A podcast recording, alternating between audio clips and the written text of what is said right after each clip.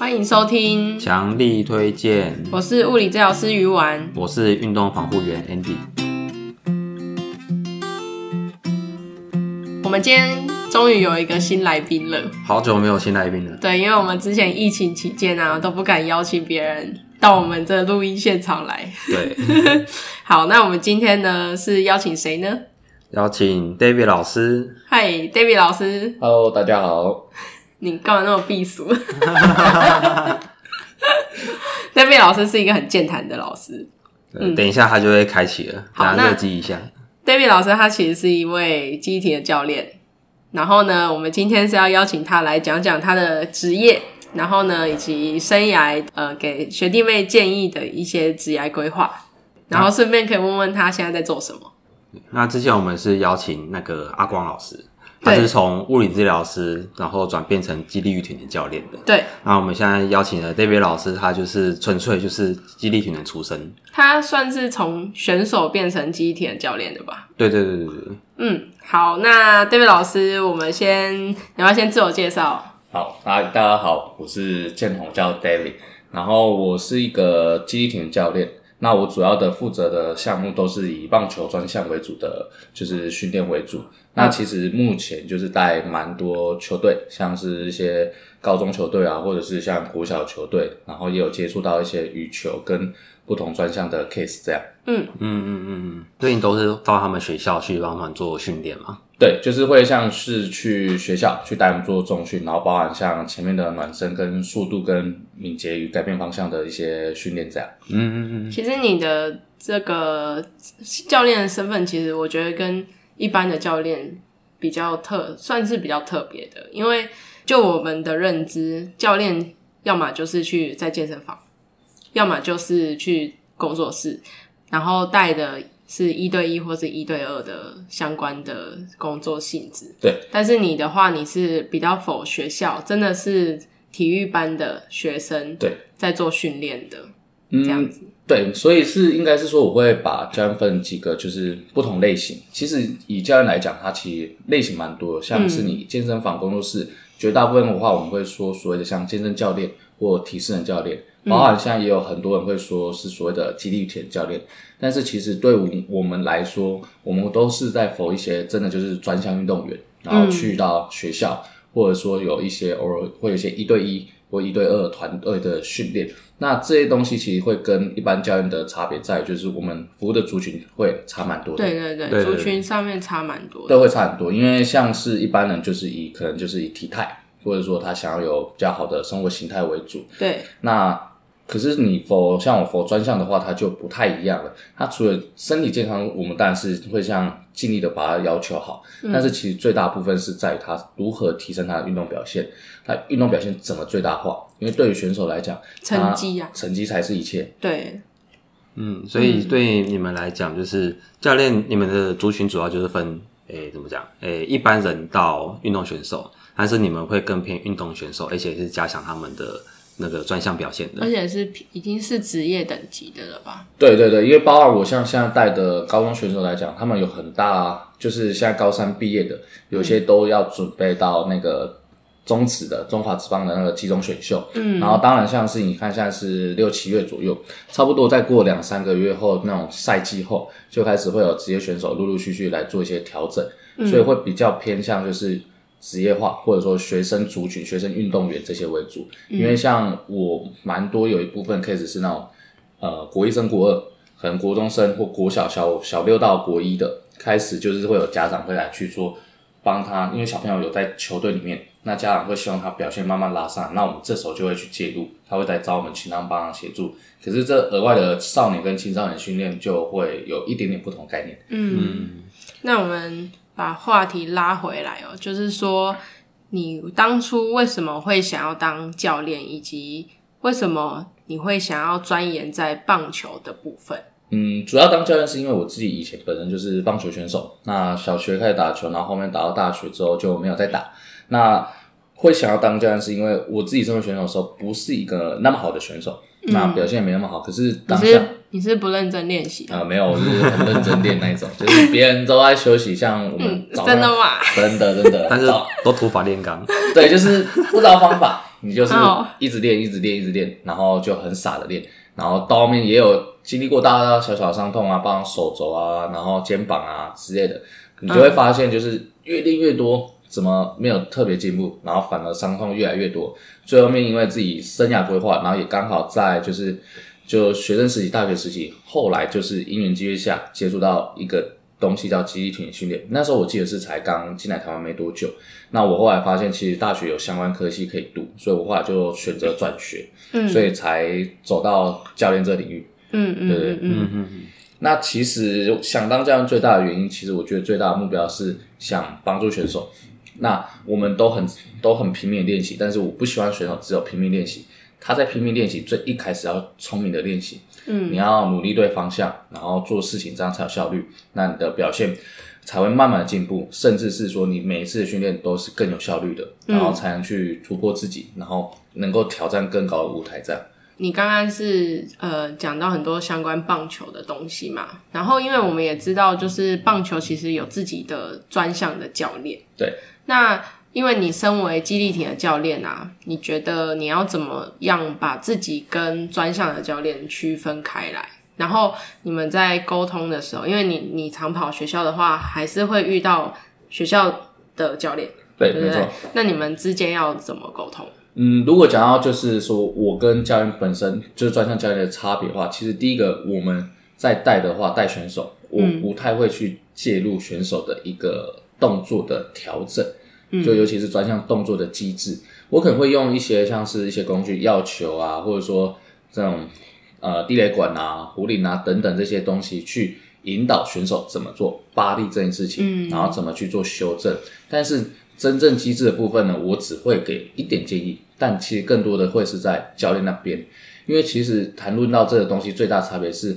呃，我相信其实很多人会想要说去调整选手的机制，然后他可能会有产生比较好的球速或挥棒速度等等。嗯，可是换个角度来讲，教练看的东西不一定是这个。你产生这样之后，可是你在场上他面临的不同的状况，嗯，那他当下的确有好的球速、好的出速，但是他没办法把球控球进去，或者说他没有办法去做一个有效率的击球。嗯，那这件事情其实就变得很尴尬。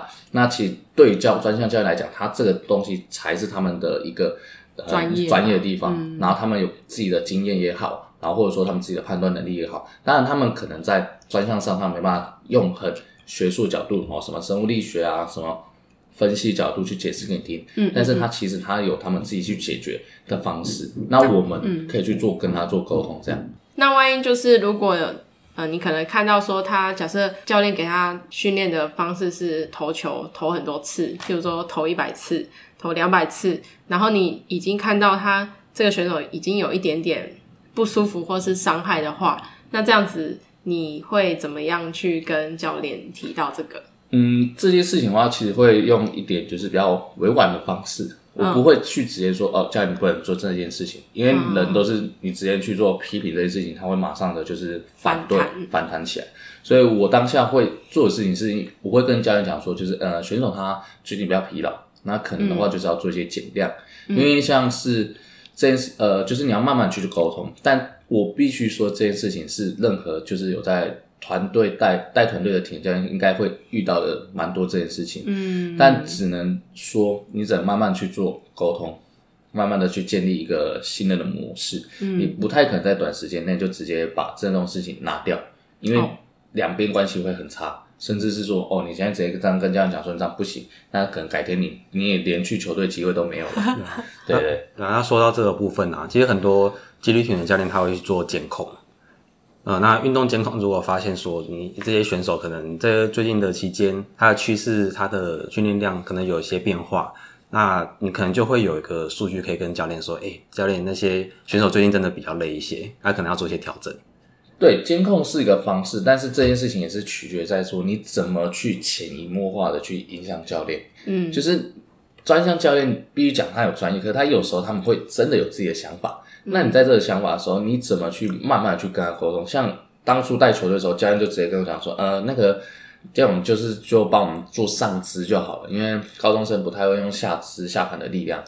对，他会站过来讲。但是到后期是像我现在带球队教练，就是直接就是完全交给我，他连在场都不在场。哦，对，所以你要去沟通。不过下次还是很重要的吧？对对对对，就是你当下不能说哦，说下你心里想啊，下次很重要，没错。可是你不能讲说，哎，教练那个上下次也很重要，你我。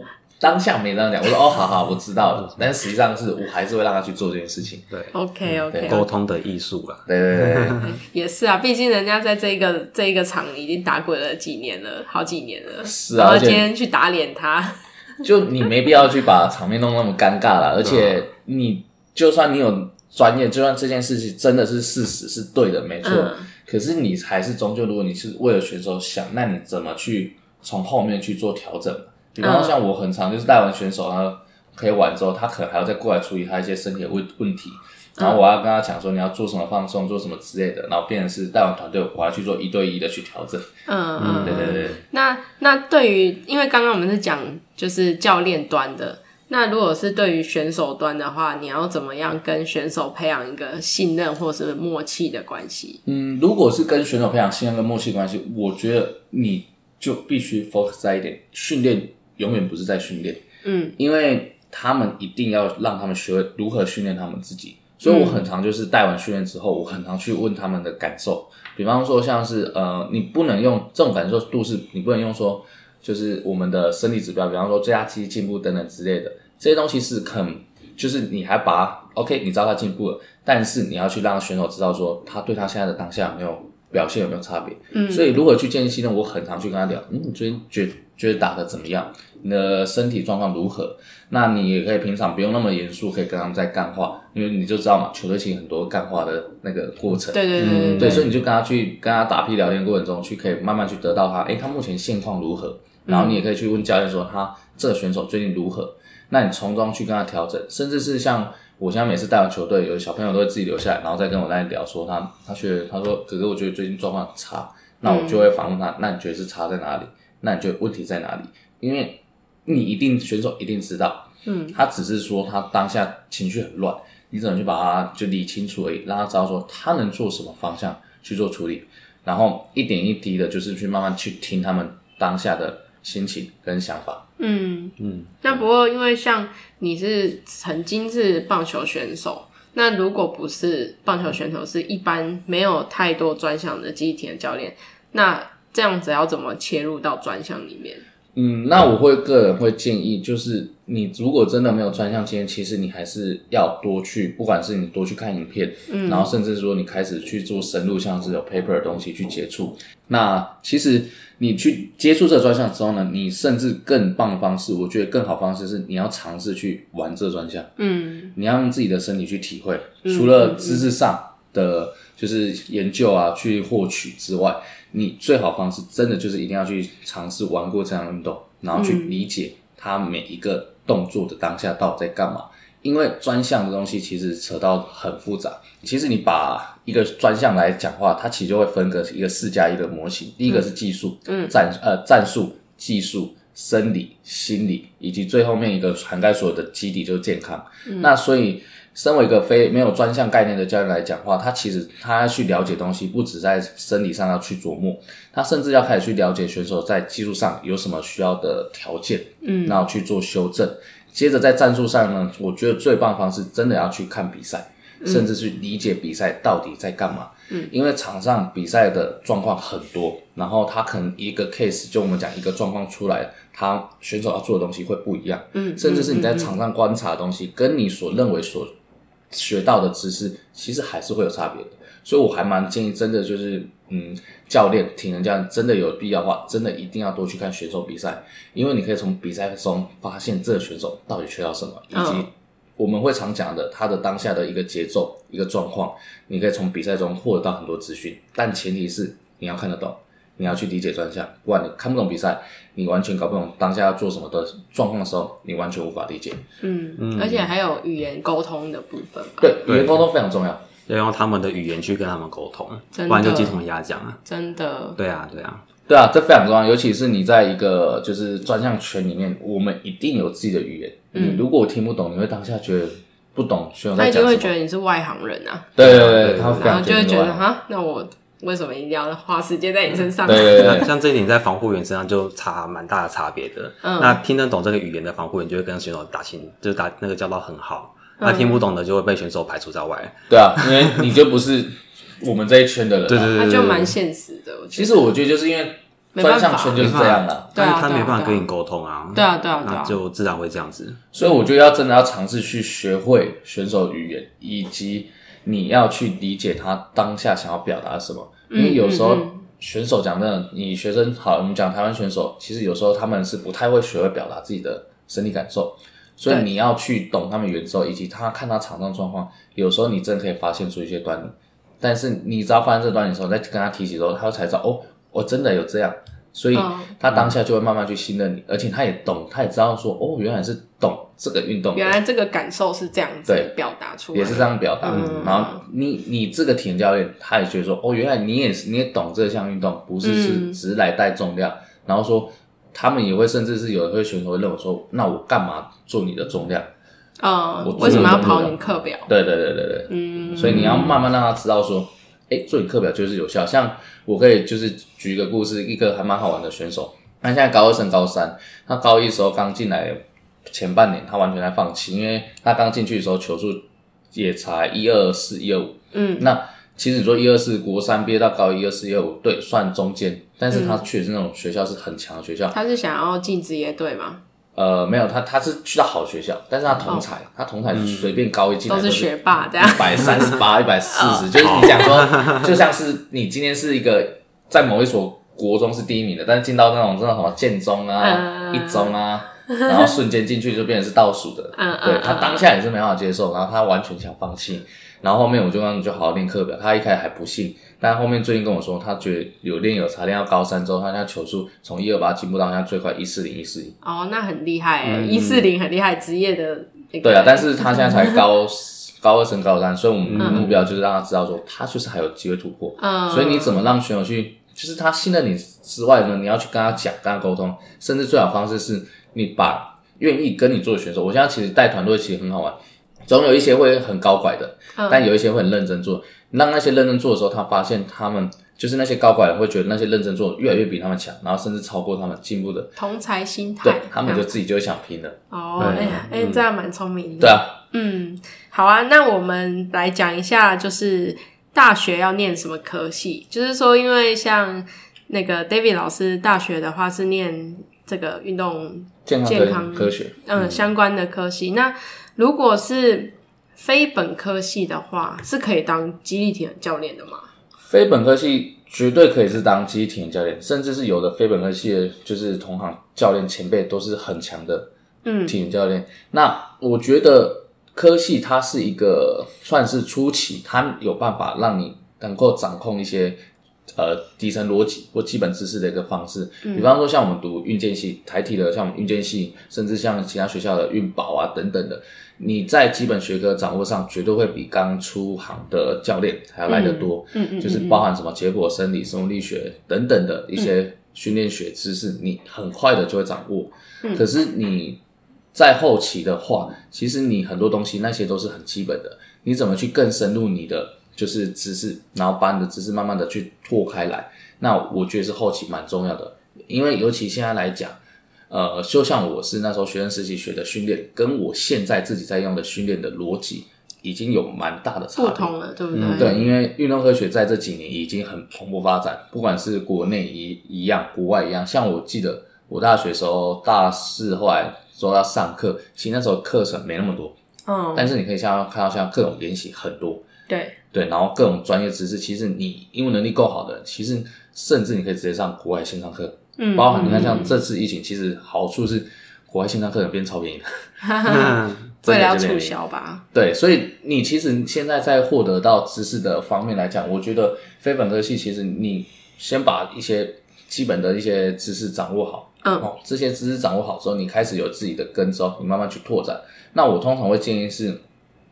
刚进来，你真的不知道要做什么的话，不知道读什么话，其实你先有那些基本的知识嘛。可是你还是要一个系统当个 basic，就当个基础。嗯，那我会建议你可以就是去扫，就是你看你要学什么系统，不管是 NSA 啊，或者是 SSM 啊，然后等等的啊，嗯、什么 Michael Borer 这些之类的、啊，嗯嗯，那你就是先去把一个人家的系统，人家已经架整理好、架构好系统，好好的深入学习，但不代表这系统是绝对，嗯，你要再从这个系统去找出它的 bug，它一定有它别人批评的地方，那你就可以去接触不同系统，慢慢去延伸。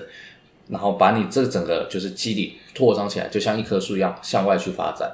最后面你还是要需要一点是你要回归到一点，你到底自己想做什么族群哦，嗯，因为你会说我什么都想做，我相信也有神人是可以，但不是每个人都是神人。对啊，而且时间也不够用吧？对，时间也不够用啊。而且有人就像是我，就我知道很多教练会很喜欢去学物理治疗的东西嘛。对，嗯，对 或物理治疗的东西会想要学教人的东西嘛？嗯，但是其实是我觉得可以学，但是是你会知道说你的本质还是什么？对，对，就是你可以理解别人专业，然后也可以去介入，然后也可以去学习，然后应用在你的教学里面。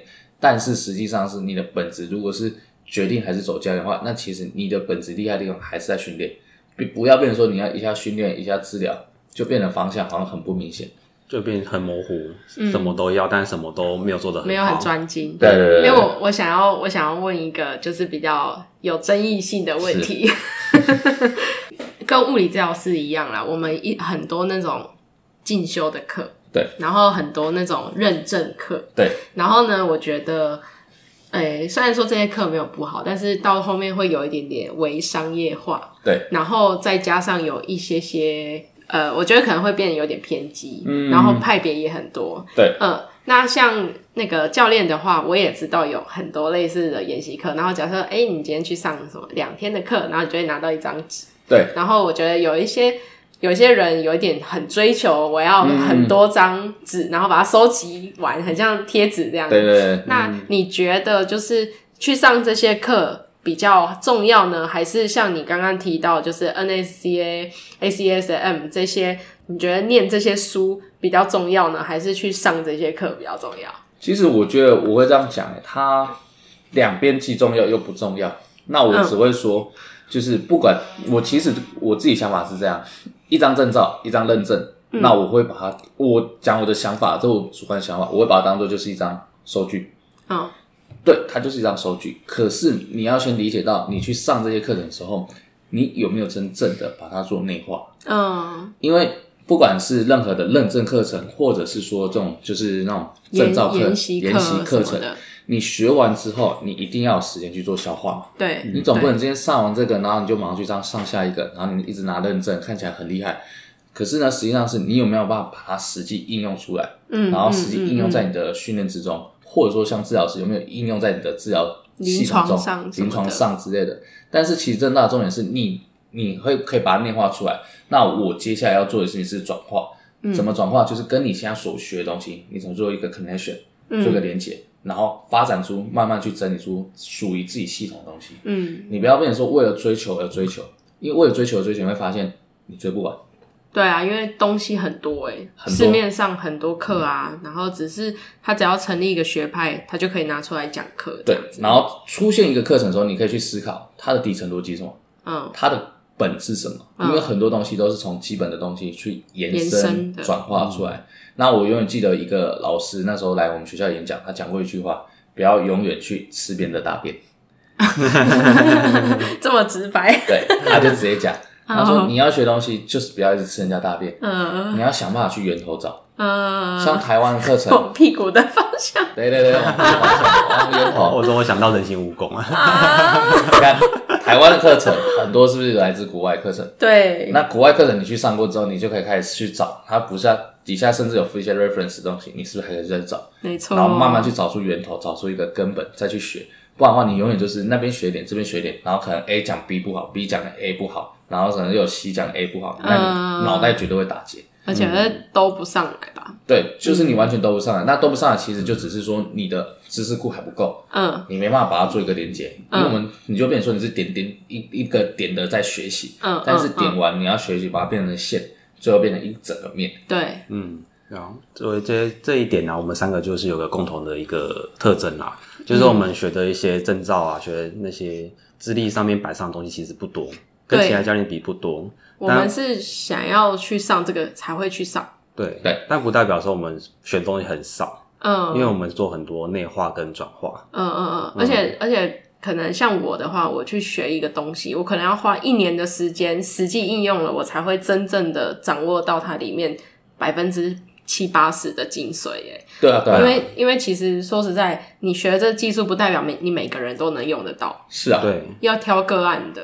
当你你要真正把它实行在你自己的这些技术里面，真的需要花一点时间。嗯。所以我就是觉得说，哎、欸，如果那种每个月都去上两三门课的人，会不会就是头脑很乱啊？没有，所以你应该很聪明。好啊，那时候我太笨了。他不是太聪明，就是钱很多。哎、欸，那些课钱都很 很贵，很贵，很贵。对啊。那其实当然可以的话，就去上国外课程啊，真的没真的超推荐的，国外一堆很好的课程可以上，真的，而且都不贵。像上那种围棋不知道多久，忘记多久课程。他那个一下才不到一万块啊！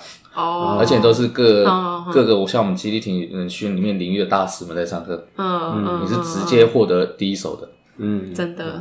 像我们那个 CES 也是我们之前自学的、啊。哦，对，我们有考到一个运动矫正专家，动作转哎，动作动作矫正专家，家，对对对，美国国家运动医学会。那也是我们自己看书然后自己考的。对啊，我们也没有去上课。对啊，那那个自学的费用跟在台湾上课费用哇，天差地远，大概两倍啦。对啊，超过你，你去上别人课，好处是你可以快速的去收到一些东西，甚至这些东西可以去做拿出来用。但是其实我就回想到，像我最近听呃一个某 podcast 他提到的东西，你在做这件事情，其实是就做一个捷径。但这个捷径你就只能做到六十分，甚至七十分。嗯，那你不是从底下慢慢硬底子慢慢打底上来的，那你就很难去做到一百分。对，甚至是你一直学这种六十分、七十分、七十分的东西，你会发现你跟你要做到一百分的思考方向是完全不一样。没错。所以会建议大家，如果真的想学，就真的好好扎扎实实去往比较更深层的东西去学。嗯，那你要学这些很基础的东西，有有基本六十分、七十分，你可以拿出来用也无妨。但是你就是没办法做到更精的东西了。没错，没错，没错。而且有时候你学了这些东西，到时候你自己在实际应用的时候，还是可以有一点变成是你自己专属的感觉。哦，这个我会觉得蛮有趣，是在这里，是我可能学一个东西之后，我后来拿出来玩的时候，你有，所以我才会说，呃，我要把它切换一下，就是我才会说，你学到的东西一定要拿出来用。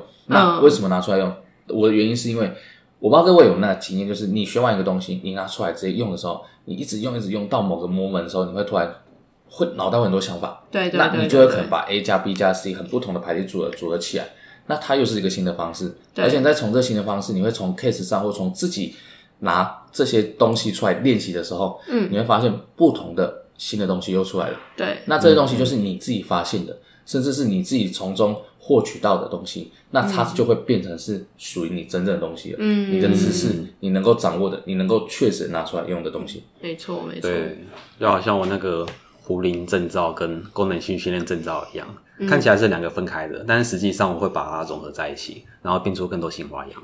嗯，对对对对。好啊，那刚刚提到就是教练要念什么科系嘛？那如果像是以教练的身份来说，或者是集体的教练的身份。出社会之后，大部分的人都会在哪里就业？嗯，如果用教练来讲，绝大部分人应该会最快入职的选择，应该是几个连锁品牌的那种健身房、嗯、俱乐部那些的。嗯嗯。嗯嗯，因为第一个，它的要求相对没那么高，但是呃，因为我自己本身没在那种 club 待过，嗯、那我有朋友、有同学在里面，你要进去里面都要听他们分享是，是第一个你要学会做业绩。嗯，然后你的抗压性要够好，因为主管会时不时的去盯你的业绩的东西。那去那边工作，我觉得没有不好，你可以快速学会如何去谈单，如何去做销售，嗯、然后跟客户的应对。嗯，那可是你要还是要记得一件事情是，是在这样压力下成长，你自己还是要先了解到你想成为怎么样的教练。嗯，哦、呃，你说，你说我，你呃，假设你说你想要为了就收入，OK，那无妨。但是你如果真的想要成为一个不一样的教练，那你自己要知道，除了生活我要顾，那我额外我需要做到什么事情，然后去慢慢去做 balance。嗯、所以这是第一个大家会常去的。那第二个会常去，就像是工作室，嗯，哦，从健身房工作室啊那种个人工作室的。但是你其实，因为我像我一开始是去个人工作室，个人工作室就很吃个人魅力，对，嗯，然后你很多事情你要自己来，包含就是你可能。一个工作室，他进来的 case 就是每个月来客户不会那么多，嗯，那你来客户来当下，你要马上，甚至是你要办法去把你每一个进来新体验的客把它留下来吧，留下来，对，那其实你这个就很好玩了，因为我记得我我自己本身是先在那种，就是我大三下学期，然后我们老师。呃的朋友地方公司有缺团课，嗯、我从团课开始慢慢教起，然后后面有跑社区，到后面正职工作是做那种，就是在工作室里面做。那你怎么在当下是帮展现的专业，让学生去信任你，嗯、以及除了专业以外的事情，更重要的是你要去理解客户需求。嗯，因为你今天学很多，你今天可能是学机体训练派的，可是今天客人来，他可能是为体态，为了什么东西？嗯，你有没有办法去给予他要的东西？对，而且我觉得给予要的东西以外，是 你要让这一堂课如何变得更有价值。我很常给学生他要的东西以外，我会让他去给我想要给他的东西。嗯，啊，可能他先完成一堂课，可能百分之八十已经完成他要的东西，我会慢慢给到二十趴去引导他要做什么。因为因为我像我很喜欢带的就是机体训练东西，我也很喜欢去引导学生有一个专项的运动人生。所以很多学生就是一开始像来，可能是为了体态。为了减重，可是他后面开始跟我玩，玩到玩举重的，玩攀岩的，就开始去享受他的第二运动人生。对对对，对啊。所以就是我会觉得重点是你在工作室，或者说你在后续教学，你怎么去协助客户完成目标，额外的去引导他，因为你不只是个教学者，你也是一个引导者。嗯，你要引导他走向一个很不一样的一个生活，都是看你怎么去跟他说，就是当下的互动。嗯，所以像像你在学校的。几乎是比较少了，是不是？对，在学校就我知道，台湾在学校带球队或者说是这种跑学校的体验教练其实不多，不多，对，嗯，是很少。所以以我目前这种模式算很少，因为毕竟讲实在一点、现实面一点、骨感一点哈，钱不会多，嗯，然后可能就是，而且你要跑很跑很多个学校之类的嘛，嗯，就、嗯、那个就是你可能就是真的想要去，对我来说啦，我就真的想要帮助选手，嗯，然后去。让他们的整个让让他发展上来，然后让他进步起来。对，那个真的就是不会到是一个，就是人家讲说，你如果想要纯粹跑学校稳定收入，没有很台湾目前没有很多球队有办法开出这样。也是啊，因为毕竟学校经费有限有限，对。而且如果这个学校的队没有很强的话，经费又更少了。啊，对啊，对啊，对啊，对啊。对啊。所以目前就是大概就几所高中国中。然后不同项目，我知道棒球、篮球都各有请体验教练都有，然后羽球也陆陆续续有。以我的观察，可能近几年开始有慢慢比较多需求出来。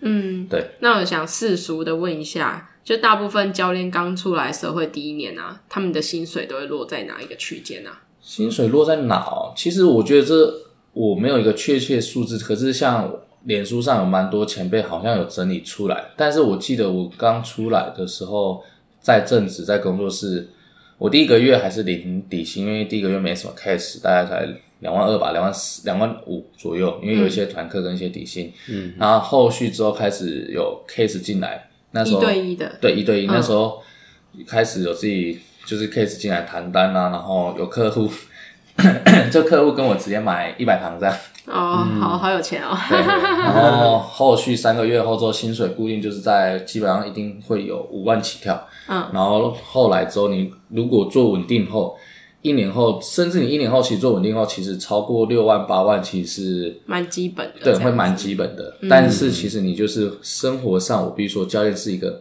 比较没有生活品质的工作，因为工时很长啦，工时长，对，然后又要工作到很晚。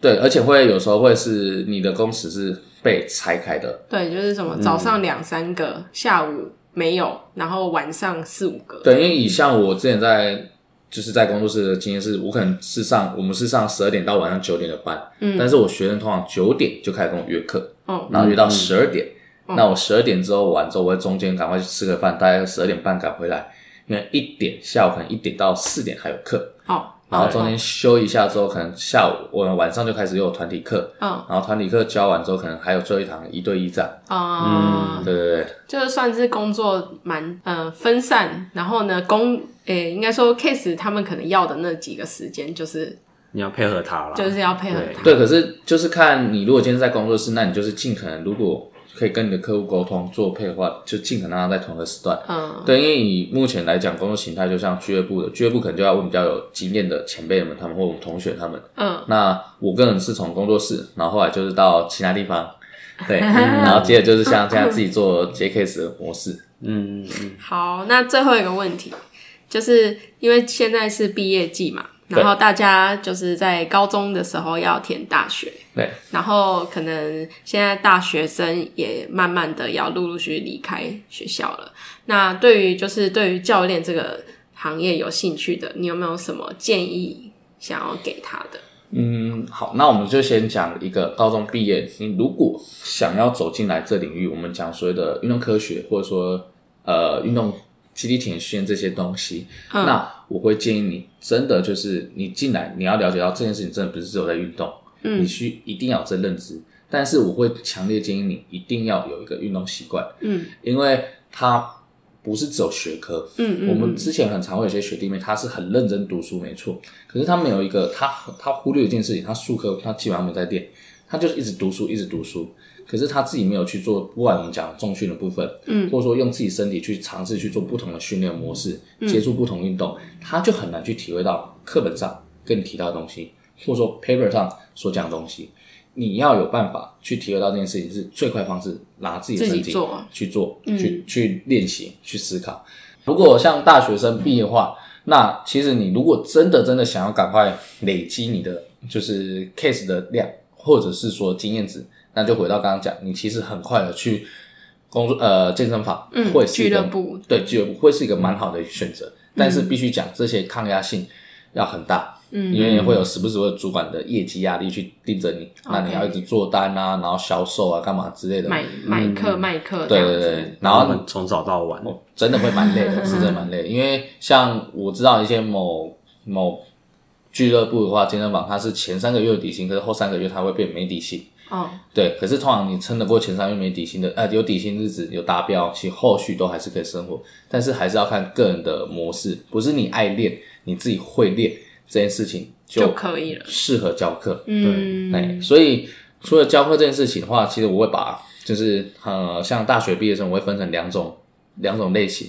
第一个，你是本科生的，那我会要求，我会希望你除了自己专业以外的事情，你要开始学会去做如何跟人沟通，嗯，如何去做互动、嗯、谈单、做销售，嗯，然后行销、个人的品牌经营等等，嗯，因为这件事情你会变得的是很重要，是你出来你很有专业。可是还有一个问题点，你不会教人，因为教学是要训练的，教学是要口条吧？对，口条上，嗯、口条是一个很大的重点。你如何去 cue 你的提示用语？你怎么去会一件事情叫做说人话？对，你不要满脸都在讲专业，没人会听。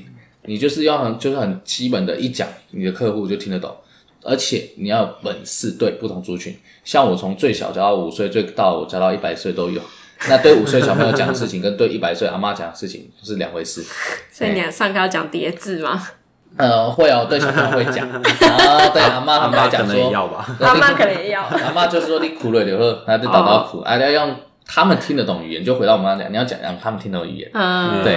所以有专业的，就是说你是本科系出来的，你的专业一定有一定的底子。可是你要开始练，就是刚刚提到的，第一个你要谈单，你要销售，你要行销。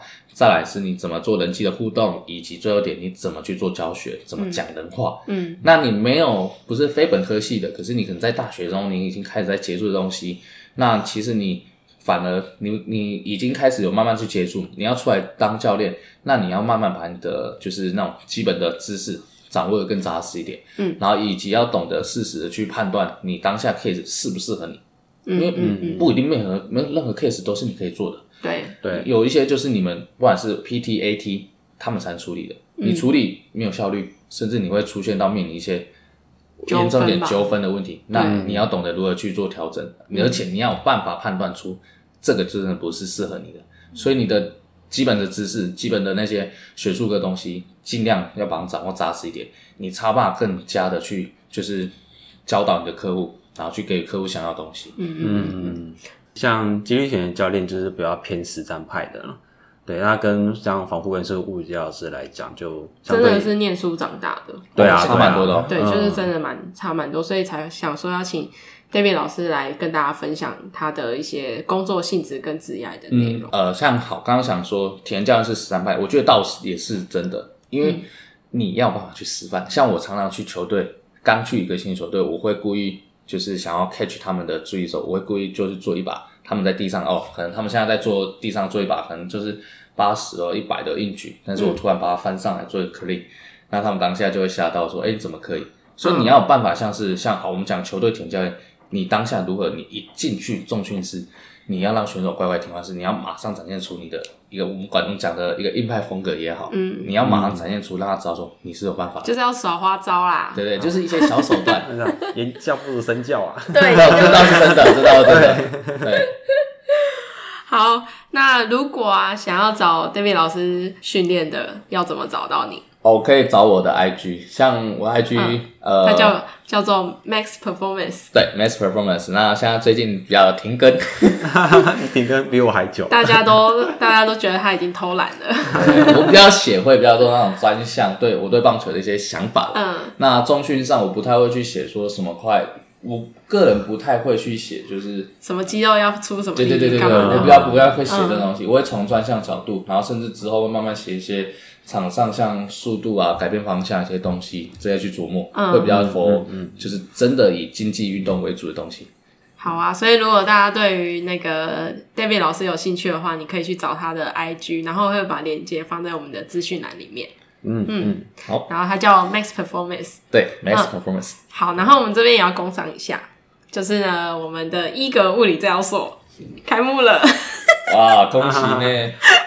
五月底开幕。我们我们上一集也有讲啦，然后我们就想说来跟大家讲，继续工商，对，继续工商。那我们的地点是在桃园社平镇区，如果大家有一些身体的运动伤害，或者是疼痛，或者是想要。调整身体，让你自己可以去做自己想要做的运动的话，也都欢迎来找我们治疗跟训练。没有想到还有第二波工伤时间吗？想不到吧？哈哈。对，因为我们除了开治疗所之外，我们还要开一个工作室。嗯，就是之后呢，我们也会开发一些团课让大家使用，这样子。但是还没还没开始，如果有的话，会再跟大家讲。不会啦，这一集出来的时候应该就有了。应该是七月份。对。好，感谢大家今天收听，强力推荐，大家拜拜，拜拜。拜拜。